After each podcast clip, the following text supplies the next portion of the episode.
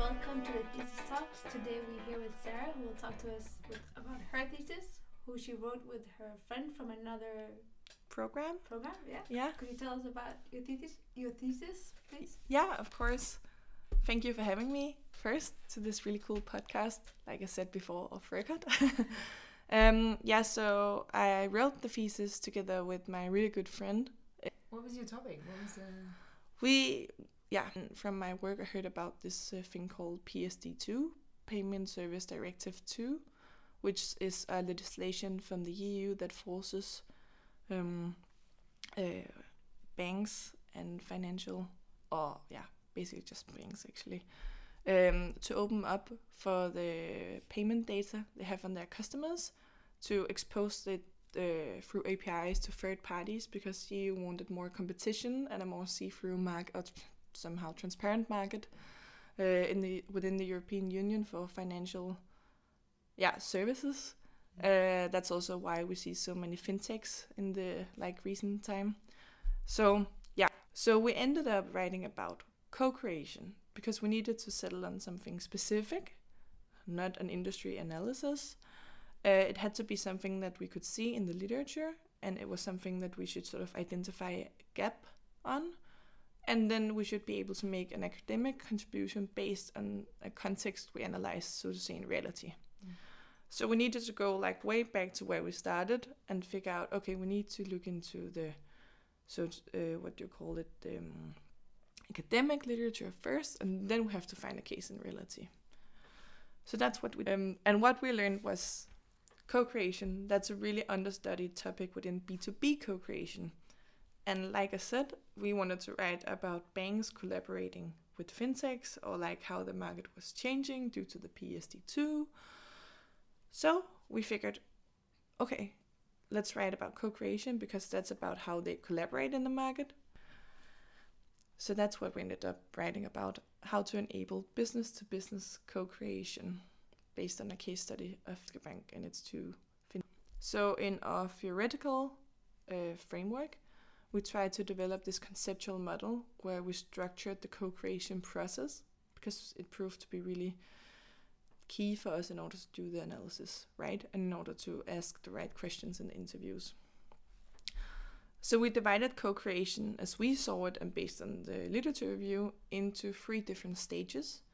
The first one being assessment, and this is where you as a company look into your internal resources, the resources resources you hold at the moment, but also what sort of resources you see in the ecosystem. And we decided to use e- ecosystem over industry Ah, okay, yeah, because we find sort of the lines in the industries today, are like the barriers of the industries, to be really blurry. Especially because h- how do you replace a, a fintech? I mean, yeah, it's a fintech startup. You also have like really big fintechs, but if they develop a financial service and they sort of a banking service, or like, do you know what I mean? Yeah. Mm. yes. So we call it the financial services industry, but we sort of more view it as a e- an e- emerging uh, ecosystem. Mhm. Yeah. Yeah. So you have this assessment phase, and then you determine if you see a fit or a misfit with resources. Sometimes, and that's what we saw, the bank was really just like they met their co creating partners through sort of coincidences or were yeah presented to each other by what you call mutual connections Mm. and they weren't really specific in what they were looking for. Uh, whereas the they were more like yeah we want to do co-creation we want to do something cool. But the fintechs on the ha- other hand were much more specific in what they were looking for. Like, but the fintechs we looked into the only way they could live was with banking data. That's what they developed the code for. Mm. So they knew they needed a bank, and obviously, then you have an idea of what sort of bank you want to work with, and you already have a product that you want to push to the bank. Yeah, and then you see if there's a fit or misfit, uh, and then you move on to the next stage, which we called integration, and this is where you first you sign a contract, and then we saw okay, so the people from the bank side that signs this contract are the business people and they are really really eager if they find a nice fintech to sign a contract close the deal and it's the same like the fintechs are also really eager to close the deal The thing is just the fintechs are so much smaller and the banks are a lot larger. So the fintechs in some ways are a little more aligned, but the banks think they are aligned. They try to talk to each other, but they just they don't manage to communicate successfully always to all key stakeholders. And when I'm talking about the key stakeholders here is sort of the next step in the integration phase, which we call development. And that's where you actually start to develop uh, this new product together. Mm-hmm. And this is where you get your people from IT uh, into this whole yeah equation yeah oh, yeah, yeah. and then they would say wait we talked about this over like a quick coffee meeting but it turns out the code or whatever data you need access to it's much more complicated. And we're coding in two different languages and all these like technical things that arise. And that creates a bunch of challenges on both sides. And this is also the time where that's actually going back to the contractual sort of agreements where the fintechs also need to learn to interact with big corporates. Because a fintech works in that way that they will just develop something, then they'll launch it, and then maybe it fails or it tests bad or something, or you get rough feedback. That's okay, they can change it like this super fast. But a bank, they have sort of a zero failure tolerance. You really want your bank to be sort of perfect as a customer in every aspect, and they should not play around with your economy or your personal data. And they sort of also have some ethical uh, uh, what do you call standards or um, considerations? Yeah, yeah, they need to make for exactly. Mm. Um, and that can be quite challenging. So it's also really a big learning process from both sides. And it, what we learned was that if they haven't done it before, like haven't done a co-creation partnership before, either the bank or the fintech, then they really learn. And then they end up in the uh, what we call the outcome, this, which is like the third step in the model, um, and this is where they evaluate where they're at. There is maybe they have launched the product, maybe they haven't. One of the fintechs we looked at didn't launch a product yet because they were stopped by internal processes in the bank because they were unable to test mm. um, in real life. And in the bank, you use a sort of, uh, can you say, uh, a f- more fake testing environment, which is not real customers unless it's business customers, but this is private customers, not to get too technical. It's just more difficult mm. for them to test, and they want to test the solution because they have this sort of zero failure tolerance, um, which can be very challenging. And then the other product that was already launched, but what we saw was that when um, the fintech started to evaluate the process and everything, they learned okay, now the product is launched, the bank has this amazing customer base. It's really big. So like they have the money, they have the customers. The fintechs, they have the technology. But now we developed it, so what? The solution still needs to be pushed to the customers to be of any value and to really realize. Um, so that was quite a big challenge. Uh, and what we saw from all of this now, I'm imagining my model. And since it's a podcast, I realized that nobody can see what I'm trying to draw out in the air. But uh, if you imagine a square, oh sorry, divided into three pillars, which are the three pillars we just went over: mm-hmm. the assessment, integration, and the outcome. You have some arrows going through all the way from assessment to outcome. These are what we called in our research um, drivers and facilitators. So these are sort of the, the things that incentivize the process to going forward. So beyond these, you also have an organizational learning, and that's in the bottom of this big square that I'm just drawing here out in there. so that means if you're in the assessment stage and you don't see a complementary fit, but you just decide to move on to look for another co-creation partner, then you still learn something. Both the fintech and the bank, they learn what they're not looking for, or they might learn what they should improve. But let's say you move, so you get you acquire organizational learning here.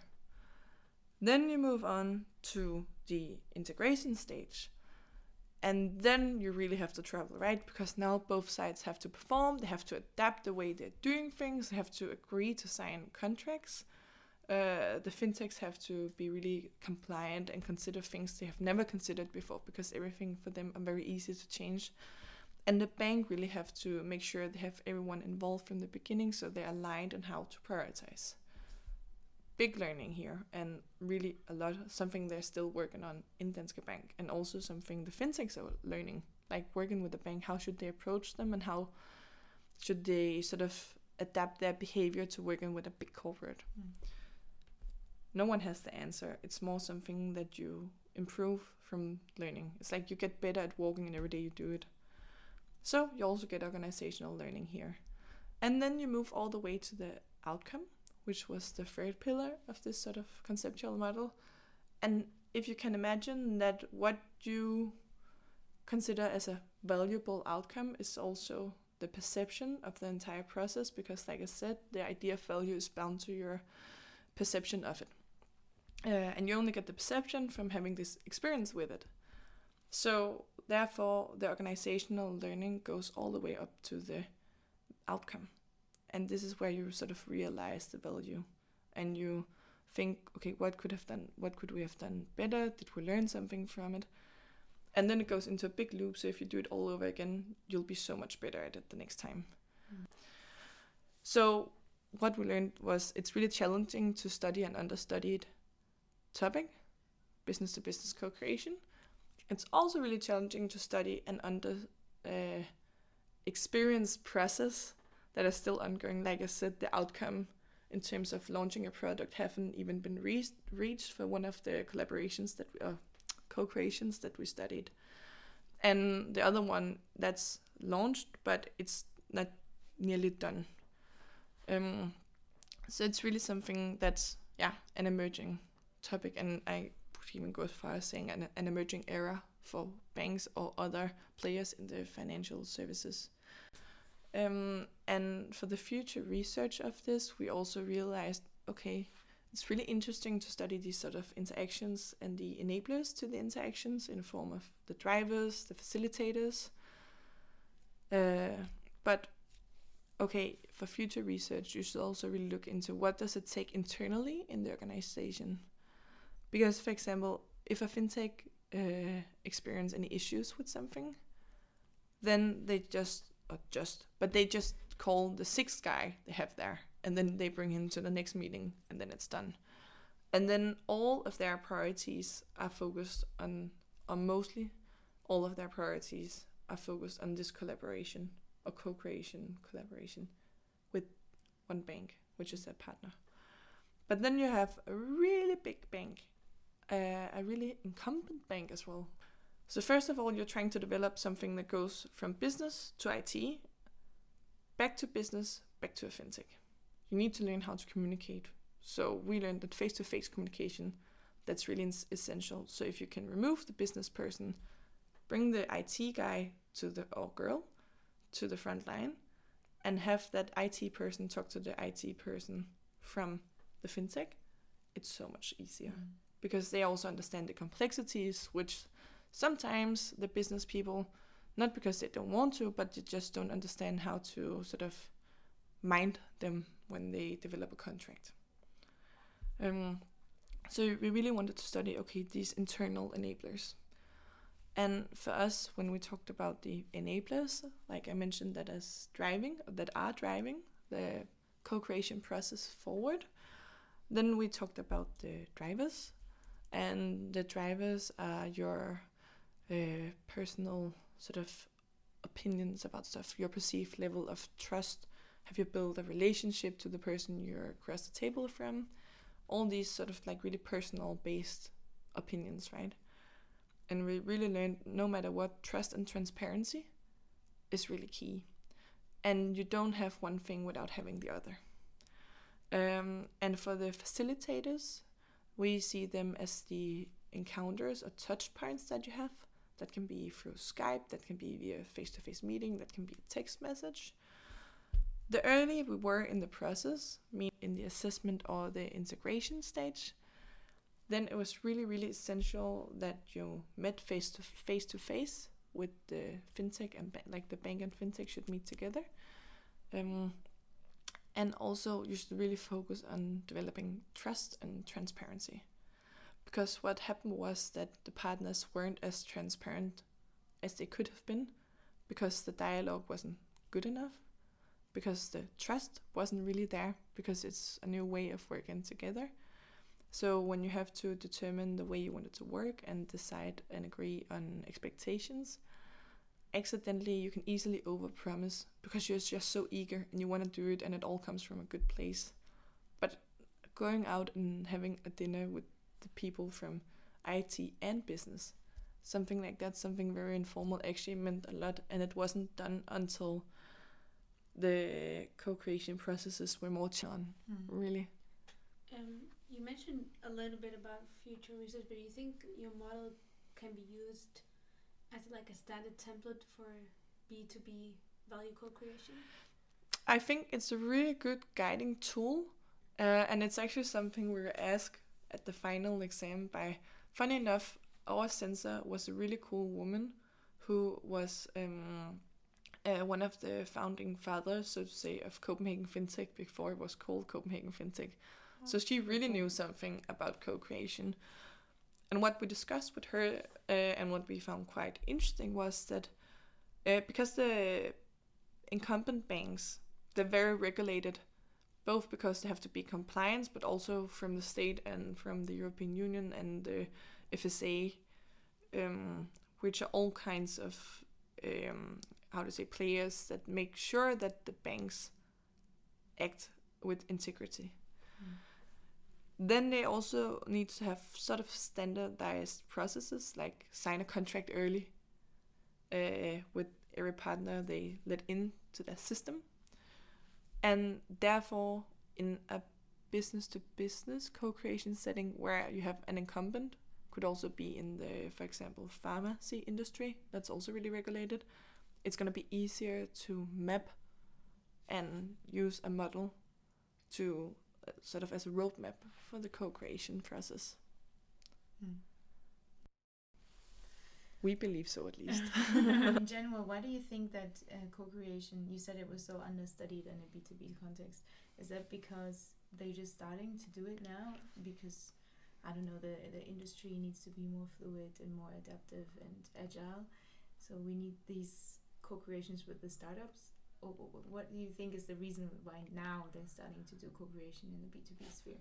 Well, this is based on my personal perception, but first of all, I think we see a lot of companies that has aggregated huge amounts of data. And I think we'll see sort of supranational or the like, for example, EU uh, organizations to force large data rich companies to open up, not to get monopoly, uh, because that's more fair in the end to the consumers. Then, second of all, today it's easier than ever to start a business. It's never been easier, right? So, a lot of these small startups, they have pretty good solutions for something they need the data for the big corporates or just like the bigger companies to work. And I think we've already seen in the past, and we have it more and more hackathons. I think that businesses are starting to realize they might be experts on some fields, but if they want to develop and if they want to follow the rapid development we have in all societies at the moment, then they need to look for external knowledge, knowledge that they don't have at the moment, and they need to activate it. And co creation is a great way to do it. Mm. Super. I think um, yeah, we got a very good overview of what you did in your Yes, thesis, and thanks so much. Cool. for sharing your knowledge. Um, yeah, with us here. on Thanks for coming. Of course.